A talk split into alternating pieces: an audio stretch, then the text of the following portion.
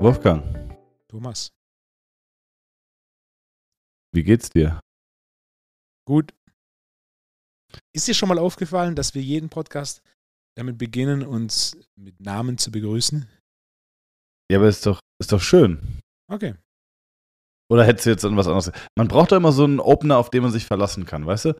Man weiß nie, was, wie die Woche anfängt. Jede Woche hat irgendwie, äh, jede Woche wird eine neue Sau durchs Dorf getrieben. Und du brauchst so ein paar Fixpunkte, ein paar Anker, an denen du dich entlanghangeln kannst.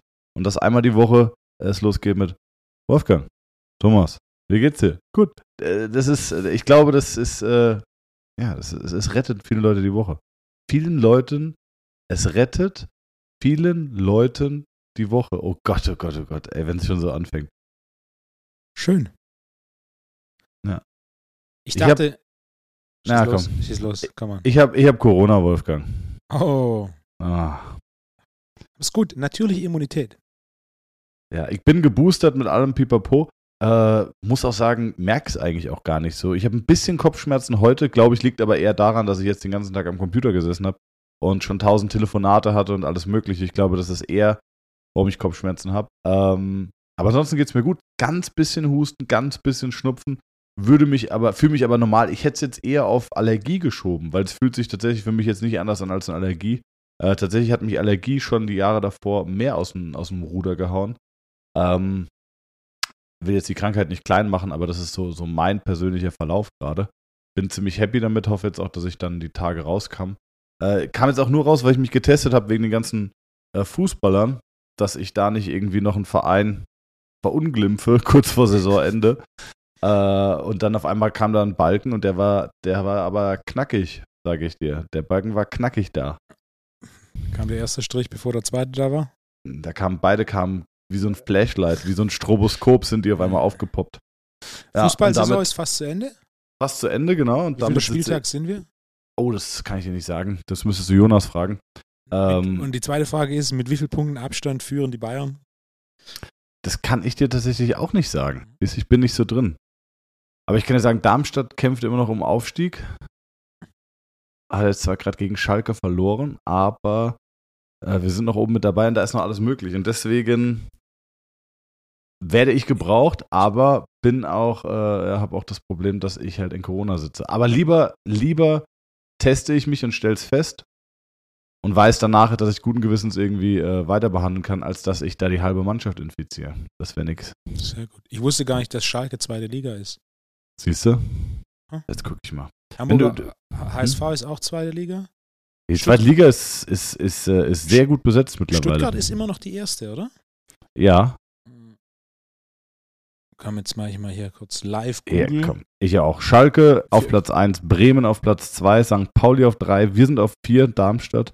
Nürnberg, HSV ist Sechster. Paderborn, Sandhausen, Hannover 96. In der ersten, in der ersten Liga sind es noch vier Spieltage und die Bayern führen mit neun Punkten, sage ich, kleiner Abstand. Das heißt, wenn sie am nächsten Spieltag gewinnen, ist das Ding quasi durch, weil sonst müssten sie drei verlieren. Und nee, selbst dann ist es durch, weil Tordifferenz bei Dortmund ist 33, bei Bayern 60. Ah, Das heißt, der nächste Spieltag ist im Endeffekt, ist im Endeffekt durch. Ja? Ja.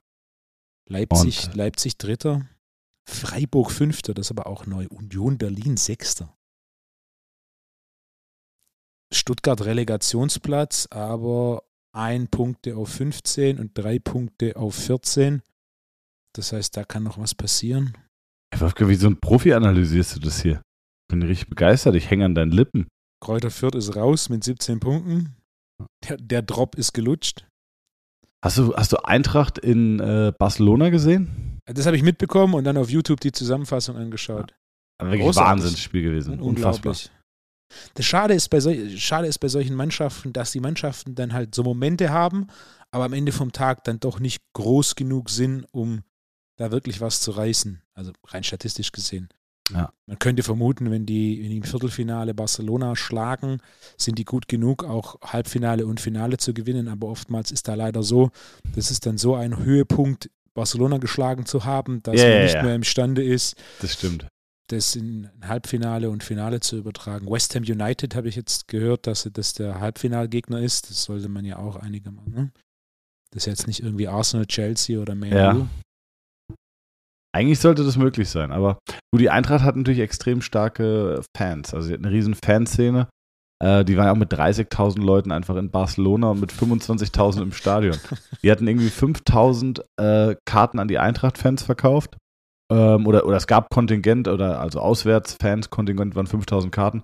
25 waren im Stadion. Und deswegen haben dann auch irgendwie die, die Ultras von, den, von Barcelona haben dann zur zweiten Halbzeit quasi protestiert und sind erst 15 Minuten später auf ihre Tribüne gegangen, äh, um zu demonstrieren, dass es nicht sein kann, dass so viele Eintracht-Fans ihre Karten bekommen haben. Haben richtig, richtig rumgeweint. Richtig rumgeweint, die, äh, die Spanier. So, hey Leute, guck mal, wie viele Deutsche hier sind. Das ist ja voll gemein. Ja, also, wenn also es ein Frankfurter in Barcelona schafft, eine Karte zu kriegen, dann da seid ihr selber schuld, finde ich. Ja, genau. Da haben sich auch die, die aus Barcelona nicht früh genug, genug Karten gekauft. Ja. Ja, oder es gibt einfach nicht genügend Fans, die core genug sind, da irgendwie dabei zu sein. Also da kann man sich dann, kann man dann nicht sagen, dass die Eintracht so, so böse ist, sondern mal ja, erstmal bei sich selbst vor der Haustür kehren. So, Wolfgang, jetzt kehren wir mal vor deiner Haustür. Ähm, du willst mir eine unfassbare oh, Klimmzuggeschichte erzählen. Die wollte ich eigentlich letzte Mal schon erzählen und dann. Genau. Trotzdem, wie unglaublich die Geschichte ist, ist es untergegangen. Und zwar Kunde von mir ähm, kam, Trainingsplan durchgeschaut und war bei einem Workout war hinten bei, ich glaube, 55 Kilo und so eine Welle drin, habe ich gefragt, was da passiert ist und dann meinte er, er ist K.O. gegangen. Und dann war ich so, wie jetzt? Ja, er ist während dem Klimmzug bewusstlos geworden. Was? Ich war auch so, was? Das habe ich noch nie gehört. Also dass es bei einer Kniebeuge passiert oder bei Kreuzheben passiert, aufgrund dem Druck von oben und höheren Gewichten, das habe ich schon mal gesehen, aber bei einem Klimmzug bist du bewusstlos geworden. Nee. Ich so, so ja, ja, ja, aber ja, im Nachhinein konnte er schon nachvollziehen, hatte Frühschicht, 5 Uhr aufgestanden, nicht richtig gegessen, gestresst gewesen, dann um 10 so kurz trainiert ähm, und dann, dann ne, K.O. und dann haben wir kurz drüber geredet und er hat gemeint, ah ja, ich kann dir auch das Video zeigen. Nicht so, Nein. Moment, Moment, Moment. Ey, das war, das war rechter Haken ans Kinn Knockout. Er zieht sich hoch und beim Ablassen in der Hälfte sackt er einfach zusammen. Das ist wie so Boxkampf, MMA-Kampf mäßig. Fällt runter mit dem Gewicht, Kopf nach vorne und liegt dann quasi so zusammengefaltet auf dem Boden. Der war weg. Ist nicht dein Ernst. der war weg. Und ähm, dann kommt ein anderer in dem Studio, du siehst halt, weil er einen Satz gefilmt hat, siehst du halt, wie der herläuft und dann wird er wieder wach. Aber der war einige Sekunden, war der einfach weg. Das, das nenne ich Effort. Also, dass du quasi so viel Spannung beim Klimmzug aufbaust, dass du bewusstlos bist, wirst. Krass. Respekt. Ja. Das hätte noch nie gehört. Wahnsinn. Ich, ich, auch nicht. Also weder, weder gesehen, geschweige denn überhaupt gehört. Hm? Es ist so ne? ja, kom komplett zählt, neu, aber selbst nach Zählt so die Wiederholung Zeit, oder zählt sie nicht? Ja, die zählt. Er war ganz oben. Also es war nämlich nicht eine halbe Wiederholung, er war ganz oben. Aber hatte die, die exzentrische Zeit dann nicht wirklich. Das war ein bisschen zu flott. Also würde ich ja. wer, wer, von uns beiden ist der Schwabe? Ja. ja, aber nun. Ne? Nee, das war, dachte ich, okay, krass. Wie, wie viel Gewicht hat er genommen? 55, wenn ich mich ah, richtig okay. erinnere. Also nicht mal so viel. Fuck, ey, ohnmächtig äh, geworden. Da äh, kann ja richtig was passieren. Ja, ja, das, das so weit wollen wir gar nicht gehen. Es ist sicherer beim Klimmzug, wo das Gewicht an, an deiner Hüfte hängt, als wenn du Kreuzheben oder, oder Kniebeugen machst. Ja, vor allem Kniebeugen, wenn das Gewicht auf dich runterkommt, da gibt es schon so ein paar Beispiele. Das ist dann ja. halt bei den entsprechenden Gewichten auch äh, oder so Quadrizeps-Sehnenriss. Ein Trainingspartner von meinem Kollegen Juan Carlos, der auch nächste Woche in Stuttgart ist für die, die English Week, der hat sich ähm, die eine Quadrizepssehne komplett gerissen und die andere zu 90 Prozent. Krass. Es gibt ein Video davon bei der exzentrischen der Kniebeuge und dann faltet es ihn einfach zusammen. Ja, kannst dir vorstellen, das war eine etwas längere Reha-Phase. Fuck, und das Gewicht ihn, das Gewicht ihn komplett, äh, hast du gerade gegähnt oder genossen? Äh, ich wollte niesen, hab's aber unterdrückt. Das soll man aber nicht machen, Wolfgang. Warum? Weiß nicht, soll man rauslassen, glaube ich. Ah, nee. Okay. Man, man, nee, man, man kann ruhig niesen, aber man soll dann den Niesprozess nicht unterdrücken. Das mache ich nämlich immer. So aus Höflichkeit, um dann nicht irgendwie die Bazillen herumzuschleudern, schlucke ich das Niesen dann quasi, also ich niese intern und das soll man nicht machen, weil es irgendwie den Gehirndruck oder irgendwas erhöht. Das weiß ich. Ähm, für all die sich mal gefragt haben, warum wird mir eigentlich beim Kniebeugen machen nicht schwindelig, sondern erst danach. Das erklärt sich folgendermaßen. Äh, In dem Moment, wo du Kniebeugen machst und eine höhere Belastung hast, versucht der Körper auch die Blutflussgeschwindigkeit deutlich zu erhöhen. Das heißt, er sorgt für eine Vasokonstriktion, also eine Engstellung der, äh, der, der Gefäße, die den Muskel mit sauerstoffreichem Blut versorgen, das heißt den Arterien. Ähm, und das gesamte, also generell das gesamte System zieht sich zusammen, die Blutflussgeschwindigkeit wird höher. Äh, und in dem Moment, wo du das Gewicht ablegst, da findet die Entspannung statt, Vasodilatation, die Gefäße öffnen sich und es sackt häufig ein ganz bisschen der Blutdruck dann, dann ab. Ähm, gleichen Effekt hat man, wenn man länger gesessen oder gelegen hat morgens ähm, und die Gefäße sind, äh, sind weit gestellt und auf einmal stehst du auf und sie kommen nicht hinterher mit Engstellen, dann ist dir beim Aufstehen auch ein bisschen schwindelig. Und äh, genau dieser Effekt ist halt ganz, ganz klassisch nach dem Krafttraining, nicht während dem Krafttraining. Ähm, das habe ich auch Kunden, bei Kunden immer. Ja, oder so nach, nach, nach GHD, wenn die so ein bisschen nach unten gehangen haben und dann sagen sie, oh, jetzt ist mir aber schwindelig. Ja, alles gut, halte ich fest. Wie, wie hältst du das ähm, bei dir in Pausenzeiten? Keine Sorge an alle Zuhörer, wir haben es angekündigt, es kommt noch das Anamnese-Thema heute. Wie hältst du das äh, in, in der Pause? Was darf in der Pause gemacht werden? Darf man sich hinsetzen in der Pause? Sollte man stehen bleiben? Das ist die Frage, wie, wie genau nimmst du es? Also zum Thema Hinsetzen, grundsätzlich für die meisten ist es so, sie sitzen mehr als genug.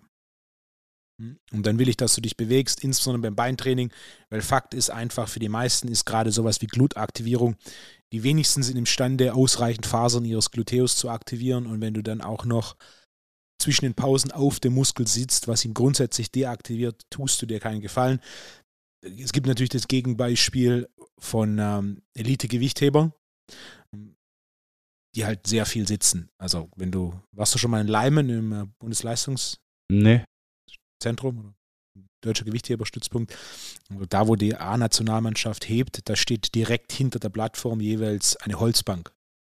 Und das läuft dann vor allem in den höheren Gewichtsklassen so, du machst drei Schritte nach vorne, machst deine Wiederholung und läufst dann drei Schritte rückwärts und setzt dich auf die Bank. Ja. Und genau so läuft es zwei Stunden. Ich war, ich war einmal in, in, in, ähm, in Kanada und habe da Koblace hieß er. Georgier war er um die 250 gerissen und äh, ge- umgesetzt und gestoßen hat er. Hat aber, ich glaube, eine Medaille bei WM gewonnen hat er, glaube ich, aber nicht viel mehr.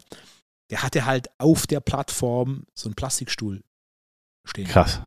und hat halt äh, nicht mal so wie die Deutschen mit der Holzbank hinter der Plattform, da hat er auf der Plattform den Plastikstuhl, sodass er quasi minimale Wege hatte, sodass zwischen den einzelnen Sätzen sein Ner Nervensystem quasi maximale Ruhe hatte.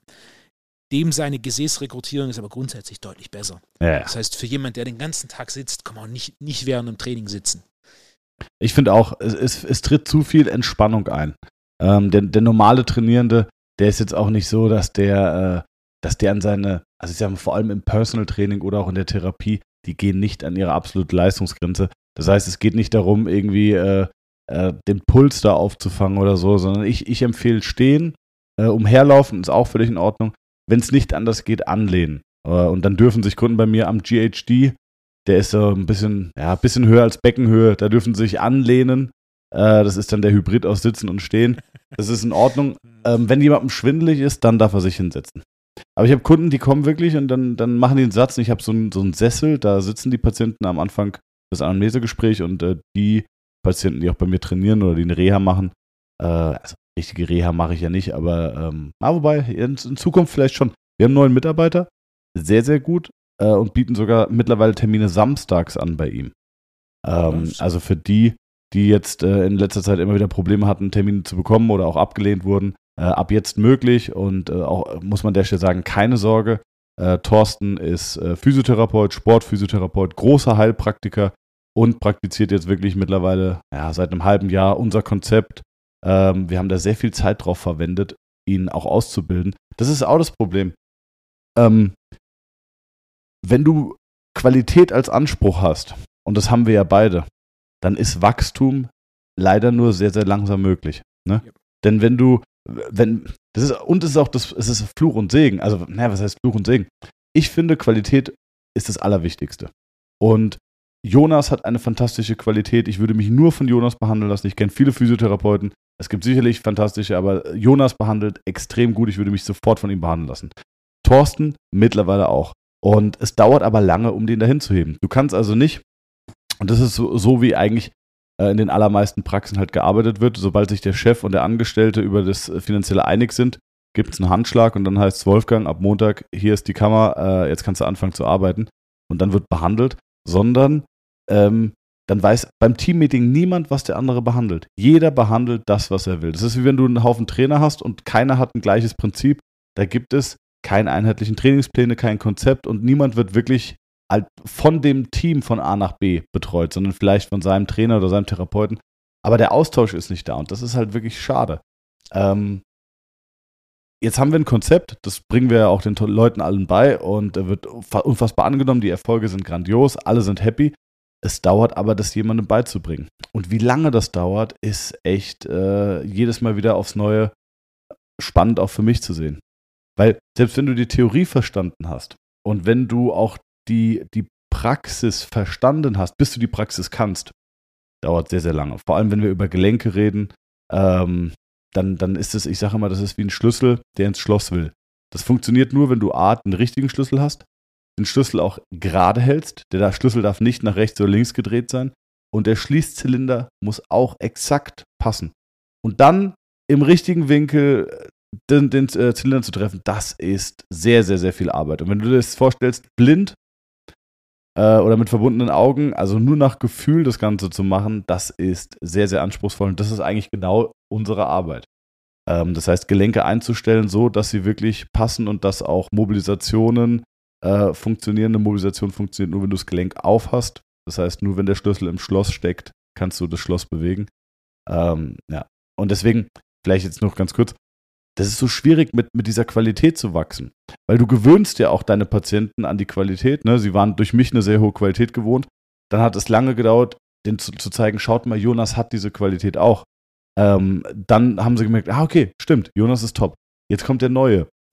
Jetzt hast du dann wieder quasi eine, eine, ja, eine, kleine, eine kleine Lücke zwischen Jonas und mir und dem neuen Thorsten in dem Fall, ähm, die erstmal mit Vertrauen geschlossen werden muss. Und das dauert einfach sehr, sehr lange. Äh, wenn du eine durchschnittliche Praxis hast, da ist es den Patienten, die haben keinen Anspruch, ähm, die haben auch noch nie was richtig Gutes erlebt und äh, oder vielleicht nur sehr selten, was Therapeuten angeht. Und dann äh, sind die, kennen die keine Unterschiede, merken keine Unterschiede. Aber wenn du mal bei einem richtig guten Therapeuten warst, merkst du Riesenunterschiede. Es ist wie bei einem Trainer. Yep. Also es ist sehr, sehr schwierig, mit hoher Qualität zu wachsen. Ja. Und dann auch immer begrenzt. Ne? Du genau. Jetzt, du kannst jetzt nicht 25 Physiotherapeuten auf das, auf das Niveau bringen und halten. Das, das funktioniert leider nicht. Warum bin ich gewachsen? Ich bin gewachsen, weil die richtigen Therapeuten kamen. Ich wachse nur dann, wenn es wirklich passt. Jonas kam und ich wusste, okay, Jonas bringt alles mit, was ich brauche. Wenn ich mich gegen Jonas entscheide, dann entscheide ich mich eigentlich per se gegen Wachstum, weil ich äh, jemand Besseren werde ich nicht mehr finden. Also wir hatten damals weder die räumliche Gegebenheit zu sagen, hier, äh, hier ist dein Behandlungsraum, hier kannst du anfangen, sondern wir mussten die gesamte Praxis umbauen, wir mussten das Konzept ändern. Wir, es war ein Riesenaufwand, aber das war der richtige Therapeut, dem konnte man das beibringen. Und so ist es jetzt mit Thorsten auch. Es war eine Initiativbewerbung. Wir haben niemanden gesucht. Äh, er hat sich initiativ beworben bei uns, hat die Bewerbung händisch abgegeben. Das hat sehr viel Eindruck bei mir gemacht. Und äh, dann habe ich, ähm, genau, dann haben wir uns hingesetzt, sehr sympathisch, äh, total empathisch. Wie gesagt, großer Heilpraktiker, so fachlich auch auf einem fantastischen Niveau.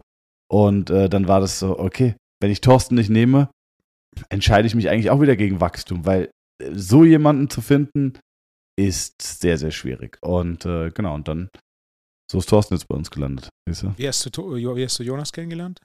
Äh, Im Sportstudium. Ah, okay. Ich habe zwei Freunde, hatte ich erzählt, Hinz und Kunz. Nicht, dass ich wüsste. Einer meiner besten Freunde, Christian Hinz, äh, Shoutout, liebe Grüße an der Stelle.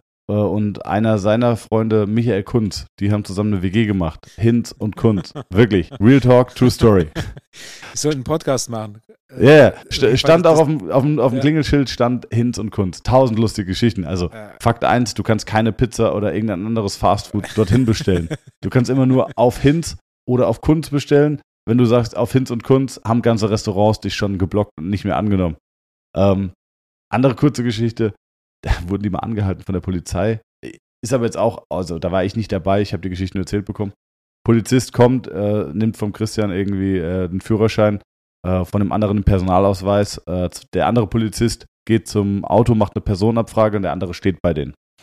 Dann dauert das Ganze sehr, sehr lange und der Polizist, der bei, bei den Jungs steht, der wird so ein bisschen nervös und sagt so, aber ja, also, ihr werdet jetzt nicht gesucht, oder? Weil es ist schon ungewöhnlich, dass das so lange dauert. Kommt der andere Polizist wieder zum Auto und sagt er, was war denn los? Sagt er, die auf, der, auf dem Revier haben gedacht, ich will dich verarschen, als ich gesagt habe, Personenabfrage für Hinz und Kunz. Ja. Und also, ihr heißt Hinz und Kunz. Also, ja, ja, wir heißen Hinz und Kunz. Also, es ist wirklich, äh, ja, viele, viele gute Gags mit, mit denen. Naja, und, und äh, das war meine WG. Jonas ist dann irgendwann, oder Christian hat diese WG übernommen von mir und Jonas ist dann da eingezogen. Jonas hat in meinem WG-Zimmer gelebt. Das heißt, wir haben uns das gleiche WG-Zimmer, ich habe vor ihm drin gewohnt, danach hat er drin gewohnt. Äh, ja, viele lustige Schnittmengen. Ja, und dann ist er, hat er mit mir Sportwissenschaften studiert, ich war bereits Physio. Und dann ist er, ähm, ist auch gut, ne? Ich habe vor der Folge gesagt, gut, dass du so talky bist, Wolfgang. Ich habe Corona, ich weiß nicht, wie fit ich bin. ja, und dann äh, ist, ist Jonas, ähm, hat er gesagt, ey, ich will auch Physio machen. Ich will auch so arbeiten wie du. Und ist dann nochmal nach Marburg, hat da seine Ausbildung gemacht. Und da habe ich sehr großen Respekt vor, äh, dass er das nochmal hinten dran gehangen hat. Und er wollte das und ist, glaube ich, auch sehr happy, so wie es jetzt ist. Also, ja, alles gut. Wie, wie, wie lange hat es gedauert, jemanden auszubilden, der in deiner Philosophie Training gibt? Du hattest ja eine Zeit lang angestellt, oder? Mhm, mehrere. Ah, das, ist ein, das ist ein fortlaufender Prozess. Ich habe grundsätzlich alle, die ersten bei Trainer, die ersten beiden Trainer, die für mich gearbeitet haben, noch bevor ich ein Gym hatte, die waren im Endeffekt Kollegen beim Fitnessstudio, wo ich früher gearbeitet mhm. habe. Und dann habe ich so quasi die kennen und schätzen gelernt und das waren die, die ersten beiden, die für mich gearbeitet haben. Dann der, der nächste, der für mich gearbeitet hat, der war mein Kunde ja, und wollte nebenher dann Trainer machen. Und ab da waren es im Endeffekt immer Trainer aus Seminaren, die ich über die Seminare kennengelernt habe. Und dann natürlich auch, wenn sie regelmäßig gekommen sind, so ein bisschen so Einblick bekommen, so, okay, wie tickt der, was für Fragen stellt der, wenn, ne? Und so dann quasi immer aus den Seminaren raus Leute rekrutiert oder so gedacht, okay, ich suche jemanden dafür, da könnte die Person passen. Ja. So, so kam es zustande. Ja, die ersten beiden waren Kollegen, dann einer war Kunde und der Rest kam komplett über, über die Seminare. Und dann irgendwann aber gesagt, jetzt doch lieber alleine. Na, im Endeffekt, ich war, ich war an einem Punkt, das war 2015. Wir waren drei Trainer plus ich, zwei Vollzeit, einer Teilzeit und wir haben um die 100 Stunden PT die Woche gemacht. Und bei 100 Stunden PT die Woche für die Gyms, die, die da auch jetzt in, in die Nähe kommen mittlerweile, der Managementaufwand ist schon relativ groß. Auch wenn wir super effizient waren mit Sessions finden. Ne, du musst Trotzdem gibt es hier und da Verschiebungen, dann ist jemand im Urlaub, dann ist, wenn du, wenn du zu viert bist, ist eigentlich konstant irgendjemand im Urlaub. Um, und dann muss natürlich auch jeder Trainer wissen, wann er arbeitet. Und äh, im Endeffekt war es ein Teilzeitjob, nur die Trainer und die, die Kunden zu managen. Und dann war, war mein Ding so ein bisschen, okay, was mache ich jetzt? Das ist, also ich selber habe es zum gewissen Maß gemacht, aber hole ich jetzt jemanden, der das managt? Oder ist es einfach ein Kapitel oder sind das Schuhe, aus denen Kapitel, das ich jetzt abschließen sollte oder Schuhe, aus denen ich rauswachsen, rausgewachsen bin oder rauswachsen muss. Und das war dann, war dann einiges an innerer Disku Diskussion und dann habe ich für mich entschieden, dass ich auch wieder etwas mehr Ruhe im Studio möchte und dann quasi haben wir 2015 aufgehört, Neukunden anzunehmen. Um, ähm, und dann quasi mich aktiv gegen, kannst auch einfach rechnen aus wirtschaftlicher Sicht, wenn du einfach mal hypothetisch überlegst, was ich damals eine Stunde genommen habe, dann machst du mal 100, mal 4,3. Also das ist schon ein beachtlicher monatlicher Umsatz, wo ich einfach aktiv gesagt habe, nee, das sehe ich für mich jetzt nicht, sondern es gibt andere Projekte und Baustellen, die mich deutlich mehr begeistern, deutlich mehr fordern, wo ich mehr Aufmerksamkeit investieren will.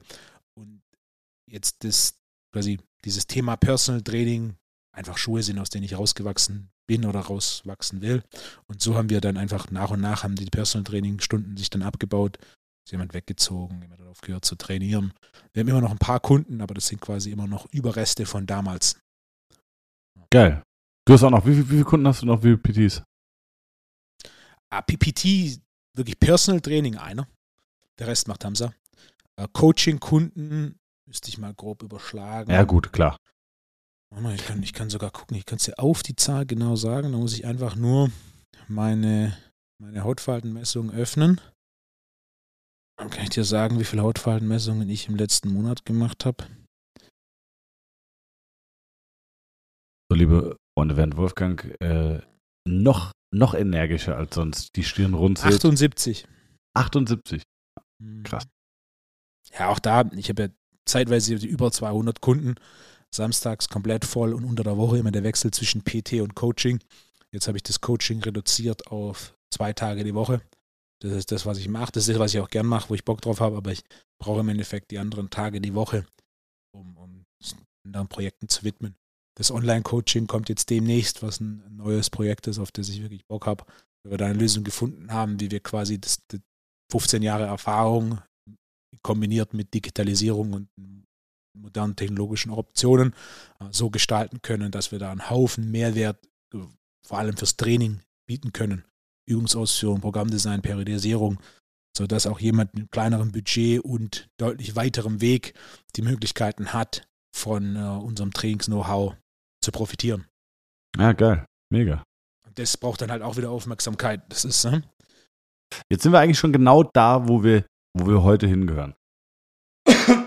zum Eingangscheck. Genau, Anamnese, Eingangscheck. Ähm, wie läuft es ab? Was machst du? Wie machst du es?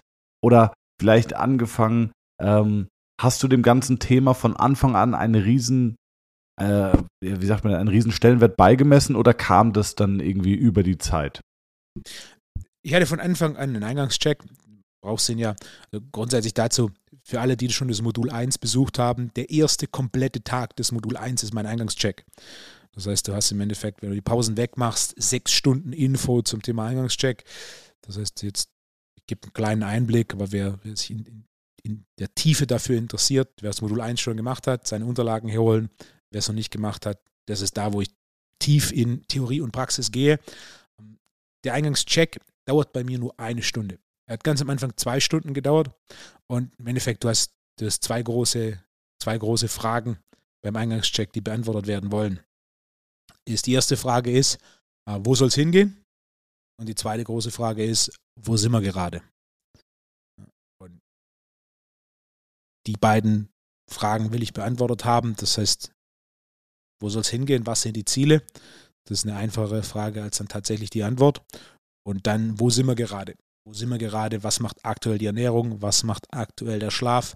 Und dann aus trainingstechnischer Sicht, wo ist muskuläre Balance? Wo ist Kraftniveau? Und äh, wo ist natürlich auch aktuelle Mobilität? Kann jemand zum Beispiel eine leere Langhandel aus dem Nacken über Kopf drücken mit geraden Handgelenken und einer vollen Streckung des Ellbogen? Kann jemand in eine tiefe Kniebeuge runtergehen als, als zwei einfache Indikatoren oder Benchmarks für Mobilität? Hast du eigentlich eine Frauenlanghantel, also eine, eine Techniklanghantel, 10 Kilo Langhantel? Ich habe eine 10 Kilo Langhantel. Machst du es bei Frauen mit 10 Kilo? Nee. Also wir verwenden sie fürs Training, aber grundsätzlich starten wir mit der 20 Kilo Langhantel. Es gibt Fälle, da ist die 20 Kilo Langhantel zu schwer. Dann äh, wechseln wir je nachdem, was mehr in Griffnähe ist, auf den Besenstiel oder auf die 10 Kilo Okay. Langhantel. Okay. Ja.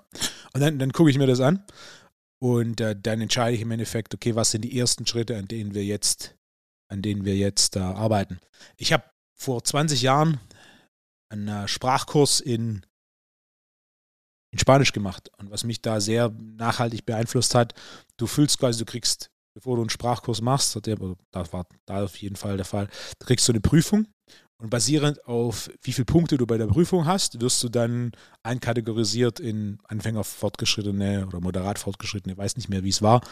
Ähm, aber was für mich damals so, okay, sonnenklar, bevor ich sage, wie gut ich Spanisch spreche, was natürlich Selbsteinschätzung, du weißt nicht, wie Ja, du. Spanisch sprichst, machst einfach den Test und basierend auf dem Ergebnis der Punkte bist du jetzt quasi Anfänger oder Radfortgeschrittener oder Fortgeschrittener.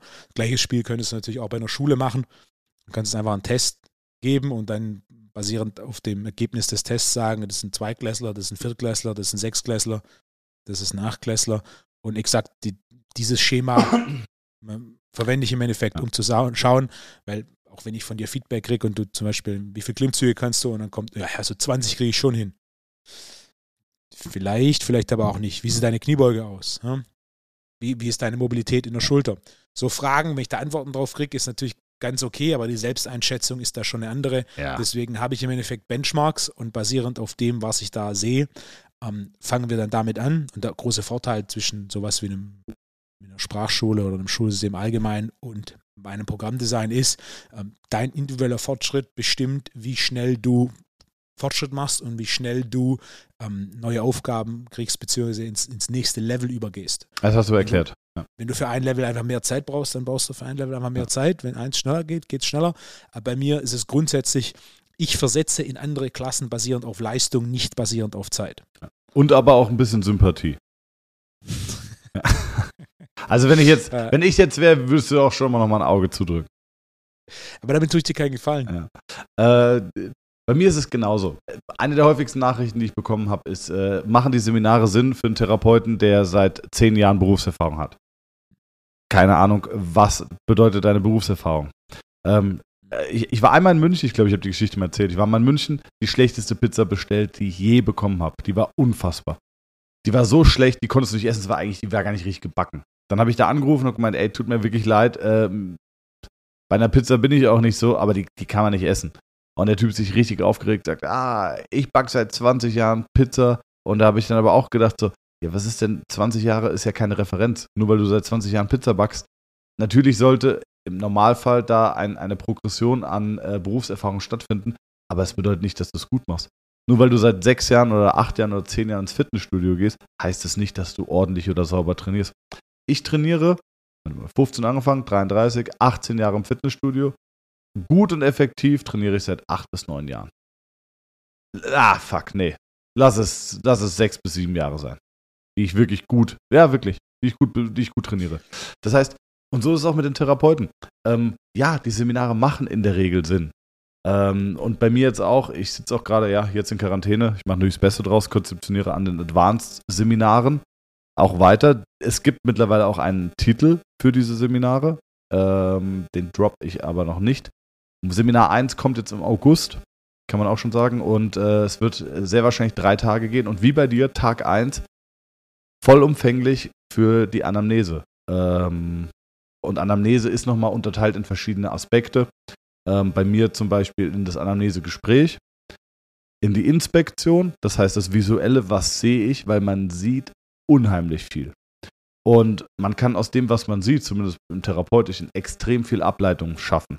Das ist, äh, ich weiß nicht, ob das als Trainer auch so ist, aber als, als Therapeut ist das barbarisch. Und ich rede nicht davon, ähm, ja, die Schulter steht hoch oder ähm, ja, die Beinlänge ist zu kurz. So, so ist ja eigentlich die Inspektion der Physiotherapie. Die ist so, machst du das dann auch und dann stellst du dich in, in der Ausbildung, stellst dich in Unterwäsche vor die Klasse und dann sagt jeder mal, was er sieht. Ja, der Kopf steht ein bisschen schief. Mhm, sehr gut. Was noch? Ja, die Schulter steht ein bisschen hoch. Ja, oder die Schulter steht ein bisschen tief. Ja, sehr gut. Was sehen wir noch? Na, wir haben da eine Hauteinziehung auf der Lendenwirbelsäule. Ja, sehr gut. Was noch? Ja, der Fuß steht ein bisschen nach außen rotiert oder der andere ein bisschen zu weit nach innen. Ja, ah, sieht auch aus, als würde er so ein bisschen mit deinem Becken mehr auf der linken Seite stehen als auf der rechten. Super, wunderbar, cool, vielen Dank, dann anziehen und der nächste. Jetzt haben wir einfach nur, wir haben einfach nur Sachen benannt und betitelt, die uns auffallen. Aber welche Informationen ich daraus ziehe, das wird nie besprochen. Und du, du kriegst so viel Information daraus, wie steht das Bein. Ich hatte letztens auf meinem Seminar, hatte ich einen Patienten liegen, wir haben den ersten Test gemacht äh, aus Modul 1. Da ging es um Beinlängendifferenz. Ähm, nagelt mich nicht drauf fest, ist ein sehr tiefgreifendes Thema. Und äh, ich habe ich hab den Patienten angesehen, ich habe so viel gesehen, dass ich dann gesagt habe, so, sorry, dass ich jetzt aus der üblichen Modulbatterie ausbreche, aber das Bein liegt so und so. in dem Knie fällt mir auf, dass wir das und das haben. Also kann ich euch direkt schon sagen, dass er das, das, das, das, das hat. Das können wir testen, indem wir das, das, das und das testen. Alles getestet und alle waren so, okay, fuck, woher sieht er das alles und wie sind diese Zusammenhänge? Nur durch das Inspektorische äh, sieht man so viel. Ich kann dir, bring mir einen auf die Bank, lass ihn mich zweimal anfassen und angucken und ich kann dir sehr viel über diesen Patienten erzählen, das realistisch zutrifft. Das nur zum Thema Inspektion. Also das, das Visuelle ist so, sieht man so viel. Aber um da auf den ersten Punkt zurückzukommen, dazu brauchst du zwei Dinge. Du brauchst zum einen die Zeit und die Erfahrung, aber zum anderen auch die, die aktive Analyse. Da hatte ich, wir hatten vor einigen Folgen über Valgus geredet und eine Folge später kam dann, hat, hat dir jemand geschrieben bezüglich dem Beitrag der Adduktoren zum Genau. Valgus. Kannst du mich erinnern? Ja, und dann habe ich das äh, mit einer kleinen Argumentationskette, das ein bisschen, das Argument etwas zerlegt. Und er hat mir danach geschrieben, was, mich sehr gefreut hat und war dann so, hey, ähm, habe ich aus folgendem Buch und der Autor des Buchs ist ein Experte Biomechanik und hat seit 15 Jahren Erfahrung im Kraftsport. Und meine Antwort war im Endeffekt exakt dieselbe, die du gerade gemacht hast. Ähm, 15 Jahre, schön und gut, aber das ist kein Argument für, Ko- für Kompetenz.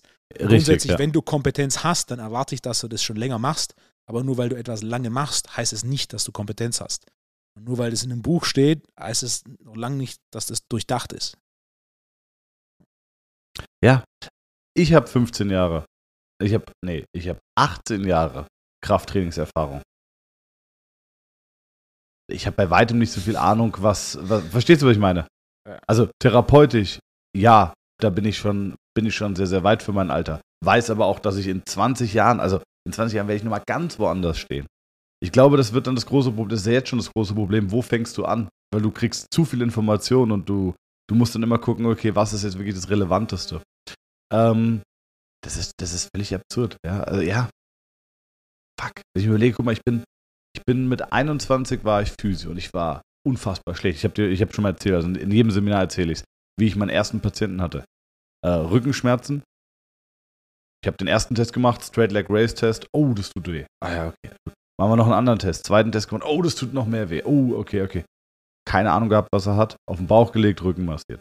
Das war mein allererster Patient. Werde ich nie vergessen. Ich stand da und war so, Thomas, du hast keine Ahnung, was er hat. Du hast keine Ahnung, wo es herkommt. Du weißt nicht, was du tun kannst, um ihm zu helfen. Du stehst hier gerade und massierst den, um ihn irgendwie glücklich zu stimmen und äh, schaust halt, dass dein eigener Chef dir jetzt nicht irgendwie aufs Dach steigt, weil du dem wehgetan hast. Ähm, das war so unbefriedigend und ich glaube, ganz viele akzeptieren das und ganz viele, das ist wahrscheinlich die andere Hälfte, die sagt dann, okay, ich will aber jetzt wissen, wo es herkommt. Und äh, wenn, du die, das, wenn du das nicht verlierst, dieses Ich will wissen, wo es herkommt. Äh, ich habe jetzt zum Beispiel mich extrem viel damit beschäftigt, äh, das wird aber auch in den Seminaren kommen, was machen denn tatsächlich zu kleine Schuhe? Was machen denn zu enge Socken und was machen zu kleine Schuhe oder zu enge Schuhe wirklich mit dem Fuß, dem Unterschenkel, dem Knie? Was, wie wirkt sich das denn aus? Solche Fragen habe ich immer wieder und erarbeite die und komme auf unfassbare äh, Informationen, teste die dann der Realität oder an echten Patienten und merkst du, ah krass, das stimmt, da tun sich gewisse Kausalitäten auf. Ähm, also es hat auch schon eine Evidenz, die wir machen, keine wissenschaftliche, aber äh, ich behaupte, dass diese Methode, die ich habe, jeder Evidenz standhält. 100 Prozent. Also ähm, ich habe nur nicht die Zeit, das äh, auszuklabustern und ich habe auch ein wirtschaftliches Interesse, was es sich leider nicht lohnt, aber, ähm, aber ich bin, jeder, der die Seminare macht, sieht auch und, und wird auch sagen, ja, fuck, 100 Prozent, weil ich, ich, ich sage alles vorher. Egal. Anamnese, Wolfgang. Was sind, was, ich jetzt, ja. was ich jetzt verstanden habe, ist, dass die Leute, die Wissenschaft betreiben, äh, zu wenig Kunden haben. nee, kann ja sein, dass sich jemand auch dem Ganzen verschreit, weil er, äh, finde ich ja auch gut. Also, ich überlege gerade, ob ich Bock hätte, mit einem dualen Studenten mal eine Bachelorarbeit darüber zu schreiben. Das Ding ist nur, dann wäre ja alles quasi publik. Verstehst du, was ich meine? Was schätzt du, wie viel Studien, ich kenne keine Zahl, aber Ich auch nicht.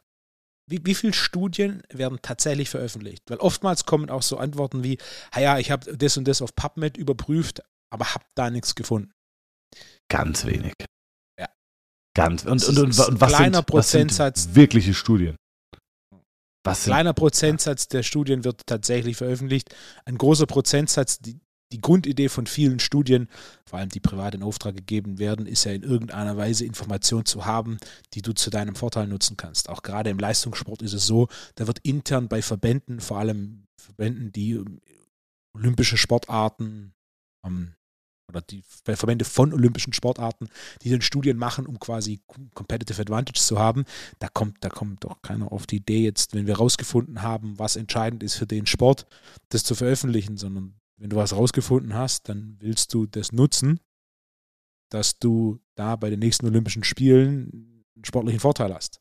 ja, und Wenn du dann bei PubMed suchst, dann wirst du nichts finden, weil das nicht veröffentlicht wird, weil ja auch komplett Sinn macht. Irgendjemand investiert ja relativ viel Zeit und Ressourcen in, in so eine Studie mit, mit dem grundlegenden Ziel, da äh, eine, eine Korrelation oder eine Kausalität zu bekommen, die danach umgesetzt werden kann für mehr Fortschritt, mehr Erfolg und ne? Ja. Vorteil. in der Therapie auch. Also, finde mal 100 Leute mit den gleichen Rückenschmerzen. Es ist schon fast unmöglich. Also, boah, wenn ich mir überlege, wie viele Variablen es gibt. Also, meine Testbatterie hat 10 Tests, die ich im Modul 1 mache. Ähm, dann kommen noch ein paar andere Sondertests dazu. Wir brechen auch noch ein bisschen über die normale Testbatterie hinweg. Sagen wir, du hast 25 Tests. Wie viele Wahrscheinlichkeiten und Möglichkeiten gibt es? Ähm, also, du findest keine 100 Leute mit den gleichen Rückenschmerzen. Ist, und wenn, dann, äh, dann müssen die, die Rückenschmerzen ja auch im Optimalfall gleich lang haben und so weiter. Und äh, am besten noch keine anderen Probleme. Ich sehe schon, wenn die, wenn die Augenbrauen ernsthaft zusammengekniffen wird, dann wird da schon wieder äh, vom Chef persönlich gegoogelt. Ähm, nee, aber du findest nicht die gleiche Anzahl an Patienten. Dann, dann hast du noch Probleme wie, ich hatte mal hier einen Bänderriss und das Sprunggelenk ist unbeweglicher, das spielt mit rein. Ich habe noch hier mal einen Meniskusriss gehabt und das Knie ist irgendwie äh, instabiler oder wird nicht angesteuert und deswegen habe ich eine äh, unverhältnismäßige Belastungsverteilung. Du findest keine 100 gleichen Patienten, es ist extrem schwierig ähm, für Was ich Studien. gerade Und du was ich gerade findest, gegoogelt habe, sorry, du müsstest ja auch immer noch den gleichen Therapeuten haben.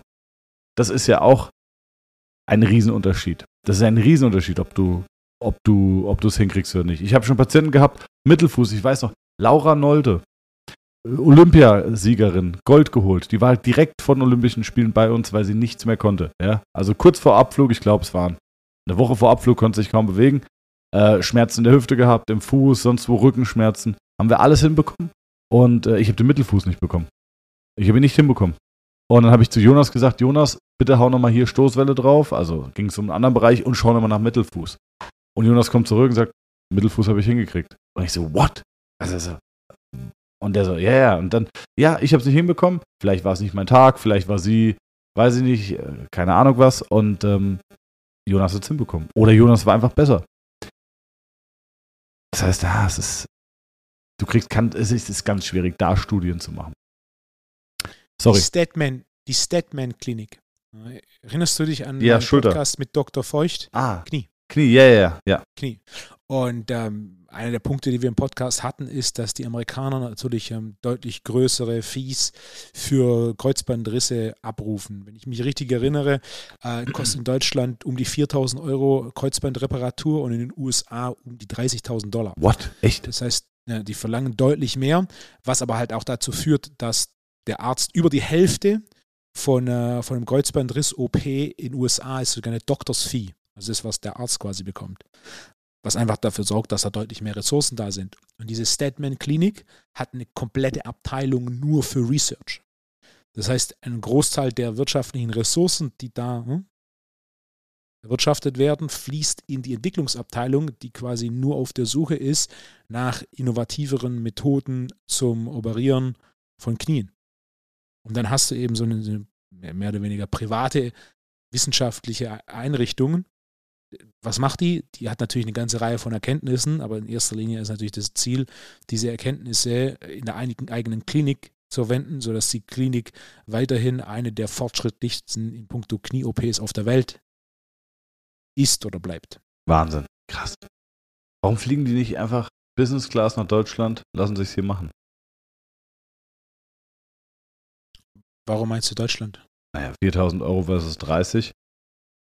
die Statman-Klinik, also gerade in den 90ern war es so, dass viele auch Fußballprofis für ihren Kreuzbandriss ja. darüber geflogen Stimmt, sind. ich erinnere mich, ja. Ja, ja.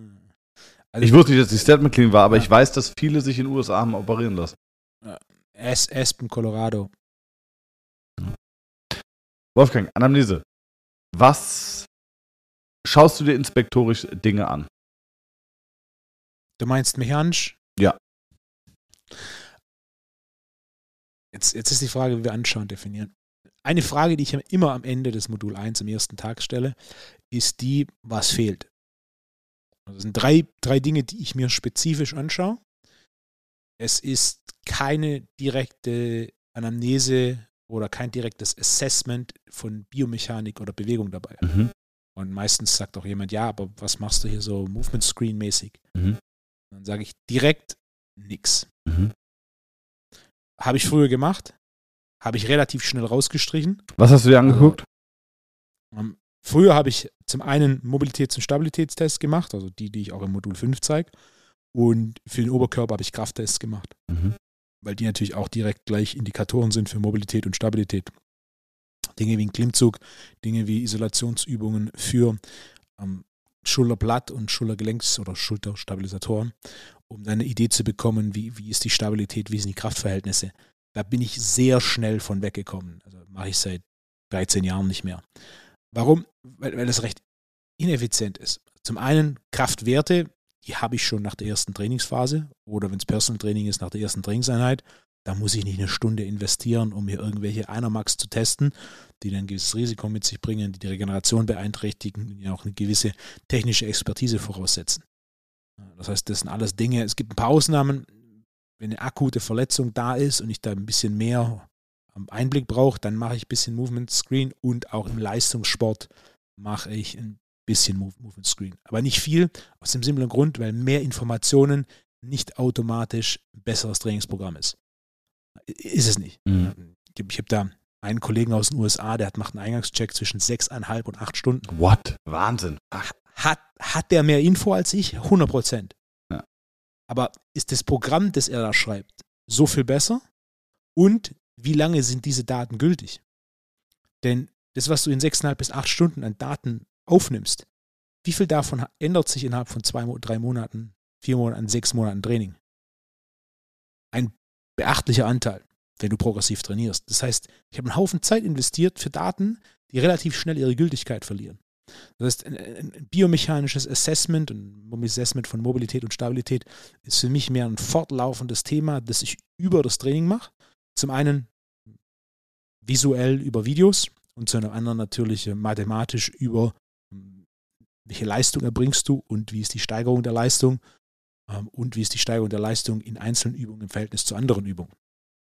Aber ein direktes visuelles Assessment mache ich am Ende vom Tag trotzdem. Denn erstens, ich schaue mir an, wie du hier reinläufst. Auf was Zweitens, achtest du? Grundsätzlich, wie ist Bewegungsqualität? Mhm. Dann zweitens, ich, ich gucke mir mal grundsätzlich an, wie deine muskuläre Entwicklung ist, wenn ich die Hautfaltenmessung mache. Da kriege ich ja schon so ein bisschen den Eindruck, so wie ist die muskuläre Entwicklung im oberen Rücken, wie ist die muskuläre Entwicklung im Oberschenkel, was ist Medialis, ähm, wie sieht dein unteren Rücken aus? Kann ich da zwischen die beiden Teile des Erector Spinalis meine Finger dazwischen schieben und sehe meine Fingernägel nicht mehr? Oder ist dein Unterrücken komplett flach? Mhm. Ja. Von der Seite meinst du betrachtet? Ja. ja. ja so. Und dann ist natürlich das Dritte, man kann argumentieren, dass ich eine Movement Screen mache, denn du machst von jeder Übung, die neu ist, einen Satz. Das heißt, wenn ich, wenn du eine Kniebeuge vormachst, das ist technisch ein Movement Screen. Wenn du Kurzhandel Bankdrücken vormachst, dann ist es ein Movement Screen. Wenn du Nackendrücken vormachst, dann ist es ein Movement Screen. Wenn mhm. du Rudern sitzen mit Seil zum Hals machst, dann ist es ein Movement Screen. Das heißt, ich kriege da eine relativ gute Idee, wie gut ist Bewegungsqualität und wie gut ist natürlich auch Bewegungsfreiheit. Das heißt, wie weit kriegst du deine Ellbogen nach hinten beim Rudern? Äh, wie tief kommst du bei der Kniebeuge runter? Wie kontrolliert kannst du die Kurzhandel drücken? Ähm, wie einfach kommst du in die unterste Position beim Nackendrücken? Kannst du mit geraden Handgelenken in einer komplett vertikalen Linie die Handel drücken und dann den Ellbogen oben komplett strecken mhm. und so weiter. Jede Übung, die wir machen, ist für mich indirekt Movement Screen. Ja. Das heißt, im Rahmen der Effizienz, ich, ich brauche nicht, ich brauche am Ende vom Tag nur so viel Info, dass wir präzise und effektiv ein, ein, mit dem Trainingsprogramm starten können. Und dann sehe ich basierend auf deinem Fortschritt, wie es weitergeht, denn das Assessment deines Fortschritts ist ein Assessment basierend auf dem ich die nächsten Programme schreibe. Ich entscheide, welche Übungen verwenden wir, ich entscheide, welche Satzwiederholungsschemen verwenden wir, Tempi, Pausen und so weiter. Mhm. Wie entwickelt sich deine Kraft, wie entwickelt sich deine Mobilität, wie entwickelt sich deine Work Capacity, was auch ein Thema ist, das am Anfang noch nicht so groß ist, aber mittelfristig für viele ein, ein limitierender Faktor ist beim Training. Also Work Capacity im Sinne von, wie viel Arbeit kannst du mit minimaler Ermüdung innerhalb einer Trainingseinheit verrichten. Mhm. Ja, Wahnsinn. Wie, wie viel ich damals leisten konnte als Student. Fuck. Und wie wenig ich heute noch leisten kann als äh, Vollzeitarbeitender. Ähm. Der Unterschied ist, und, und, das beobachte ich auch immer, und ich habe jetzt auch einige Kunden, mit denen ich lange arbeite, die, mit denen ich schon gearbeitet habe, da waren die noch ähm, Schüler bzw. Studenten und jetzt haben sie einen Job und, und die Trainingsleistung und Work Capacity ist eine komplett andere.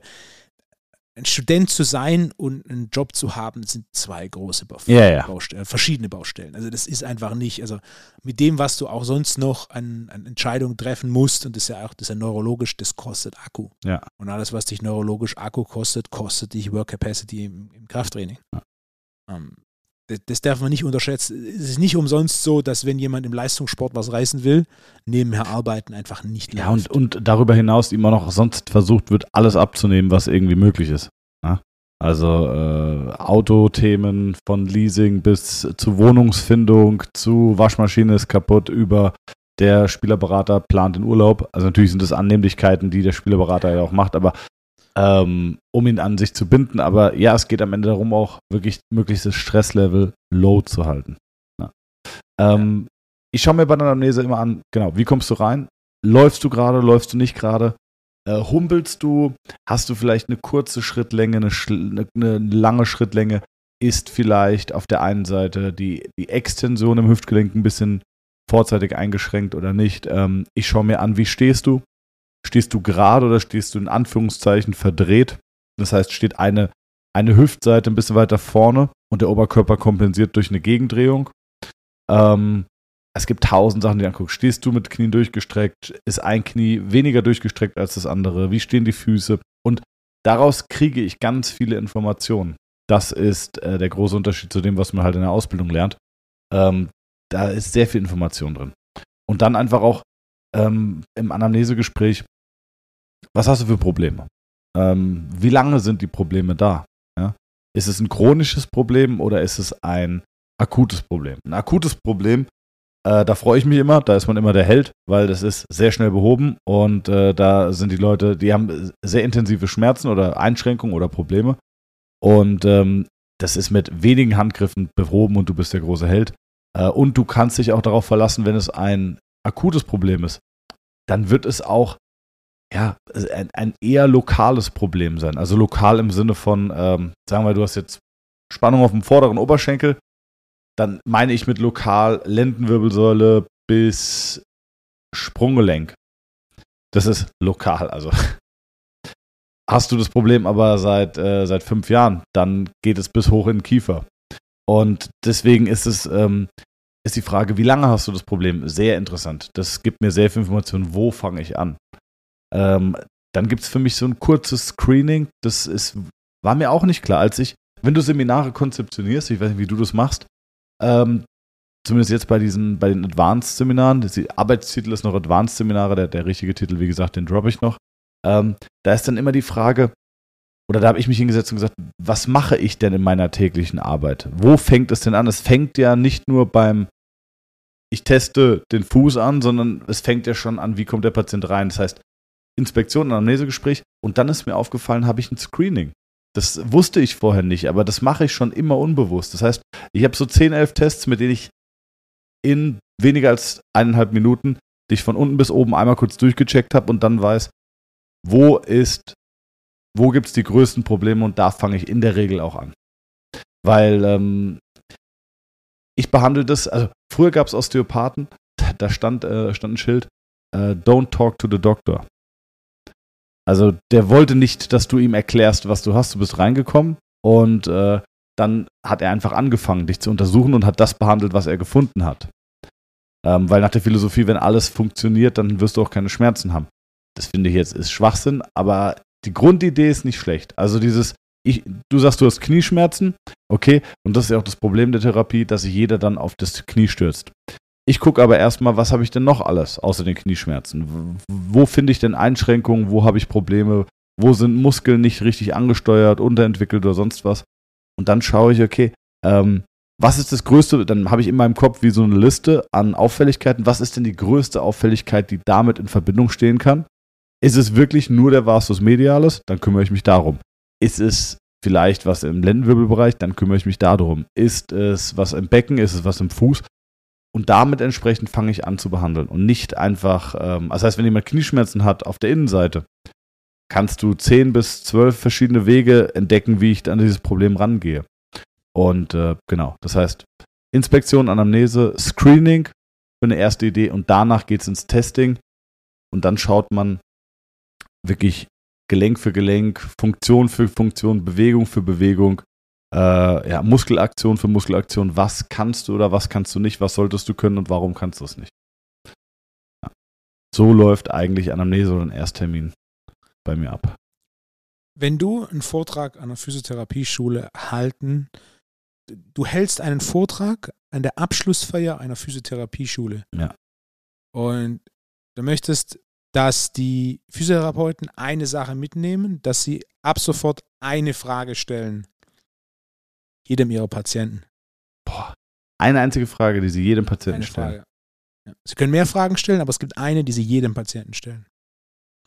Was würdest du, oder lass mich anders formulieren, was ist die häufigste Frage, die du einem Patienten stellst? Boah, die häufigste Frage, die ich einem Patienten stelle. Ja, wahrscheinlich, wo tut's weh? Aber das ist jetzt kein krasses Geheimnis. Leute, fragt die Patienten, wo es ihnen wehtut. Ähm, ich glaube, ich glaube, was halt, was, was, was ich, was ich sehr häufig frage, ist, spürst du das? Kannst du das nachvollziehen? Weil ich versuche, den Patienten in die Therapie mit einzubinden und ihm das zu erklären, was wir machen. Aber das ist auch spannend. Du hast manchmal Patienten, die spüren das nicht. 95% aller Patienten können exakt nachvollziehen, was wir tun. 5% haben keine Ahnung. Du, du, der eine Oberschenkel ist knallhart, du drückst da leicht drauf, es ist bockhart und du sagst, schau mal hier, der ist richtig fest. Und dann gehst du auf die andere Seite, der ist völlig normal und drückst da drauf und sagst, also ich merke, hier, hier ist schon mehr Spannung, wenn du mich fragst. Und du so, nee, nee, nee, die andere. Das ist immer schwierig, weil den Patienten kriegst du trotzdem geholfen mit ihrem Problem, aber du kannst sie nicht so mitnehmen. Und äh, da bist du viel am Argumentieren. Wie willst du jemandem erklären, du hast hier mehr Spannung, wenn er es nicht spürt? Wenn er spürt, dass er auf der anderen Seite mehr Spannung hat. Ist auch in Seminaren manchmal tricky. Ne? Ich hole häufig Therapeuten vor, die dann äh, das, was ich gerade get getestet habe, nochmal überprüfen, um der Gruppe zu erzählen, so, ja, stimmt, damit dann jeder glaubt, dass es auch so ist und ich mich nicht hinstelle und sage, so ist es, sondern lass das quasi überprüfen. Und dann hast du fünf Leute vorne und einer sagt, spüre ich nicht, spüre genau das andere und vier Leute, die sagen, ja doch, ist schon so. Es, es ist tricky. Die eine Frage, was ist die eine Frage? Ähm, gibt's nicht. Keine Antwort auf diese Frage.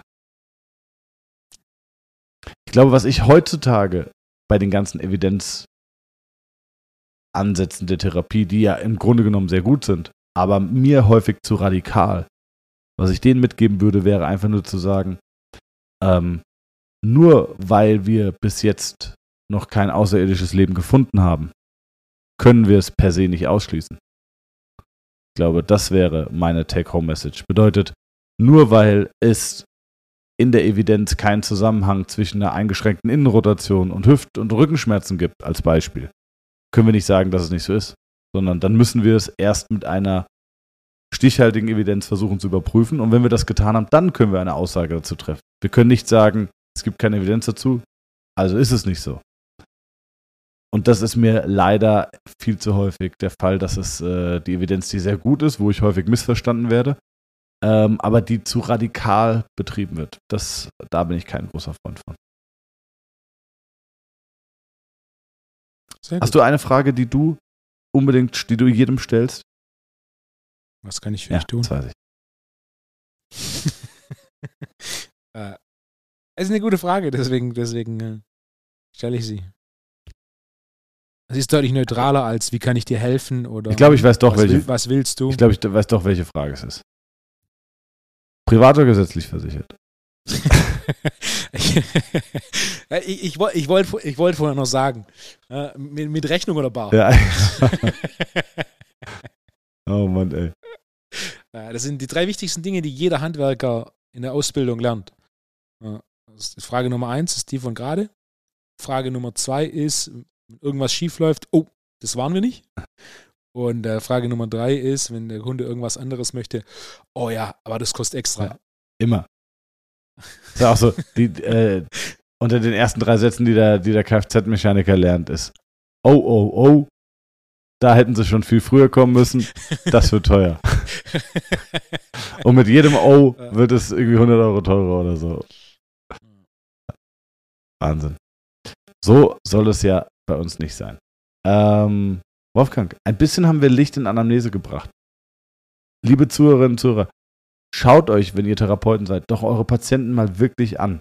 Macht auch gerne mal Fotos. Ich arbeite sau viel auch mit Vorher-Nachher-Fotos. Ja, ich mache mal ein Foto, wie du hoch kriegst einen Arm, Foto in der Akte gespeichert. Das nächste Mal schauen wir. Sind die Patienten freuen sich auch immer. Dann so, ach, zeig mal, ach, da haben wir angefangen, krass. Oder haben das Gefühl, ah, ich, ich habe das Gefühl, da ist jetzt nichts passiert. Und sagst, doch, guck mal, locker, 5 bis 10 Grad, schau mal hier. Ähm, und da freuen sie sich dann immer. Schaut euch die Patienten an, bevor ihr sie behandelt. Nicht immer direkt ran ans Fleisch, sondern auch gern mal das Fleisch erstmal angeguckt.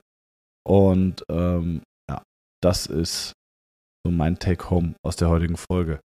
Ähm, Gibt es noch irgendwelches, gibt's noch irgendwas von der, von der FIBO? Gibt es noch was? TNT Summit. www.tnt-summit.de. Ich packe gleich nochmal unser Trailer-Video auf die Homepage. Siehst du, das wollte ich heute Morgen machen. Äh, Hetz mich nicht, Wolfgang, ich bin krank. Deswegen, das packe ich gleich nochmal auf die Homepage. Da seht ihr das Trailer-Video, da seht ihr nochmal ein Video über die gesamte Location, wo der TNT Summit stattfindet. Äh, ja, Buchungen laufen fantastisch gut. Deswegen äh, schaut nochmal vorbei, sichert euch euer Ticket. Ich habe jetzt heute heute nochmal zwei Nachrichten auf Instagram gehabt von Leuten, die zum Teil mit der ganzen Praxis anreisen wollen und nur noch Hotelempfehlungen äh, hatten. Deswegen, ja, be there or be square beim ersten TNT Summit. Ich glaube, alle sind heiß auf dich und Coach Quiz. Das könnte, könnte spannend Ja? werden, ja. Warum? Ein bisschen anderer Ansatz, was Training ist, was, ich glaube, es gibt viele Leute, die andere Ansätze haben, als was Training ist, als du. Äh, deswegen, Was war das jetzt für ein Lächeln? nee, weil ich ja auch nicht zu 1000 Prozent mit dir d'accord gehe. Ah, bei was? Oh, jetzt aber, jetzt, ich- aber, jetzt aber. Äh, das klären wir nächste Woche. Das klären wir nächste Woche. da bin ich jetzt gespannt. Das Einzige, was jetzt noch fehlt, ist, TNT Summer, ich weiß nicht. Hamza fragt, Oh, geil, da habe ich Bock. Thomas, was macht ein Schauspieler, wenn er arbeitslos ist? Was macht ein Schauspieler, wenn er arbeitslos ist? Nichts anderes als wie sonst. Er spielt keine Rolle. Okay. hatte ich, hatte ich ich habe ich hab einen, einen, äh, einen sehr, sehr, sehr prominenten, so einen Star-DJ als, als, äh, als Kunden.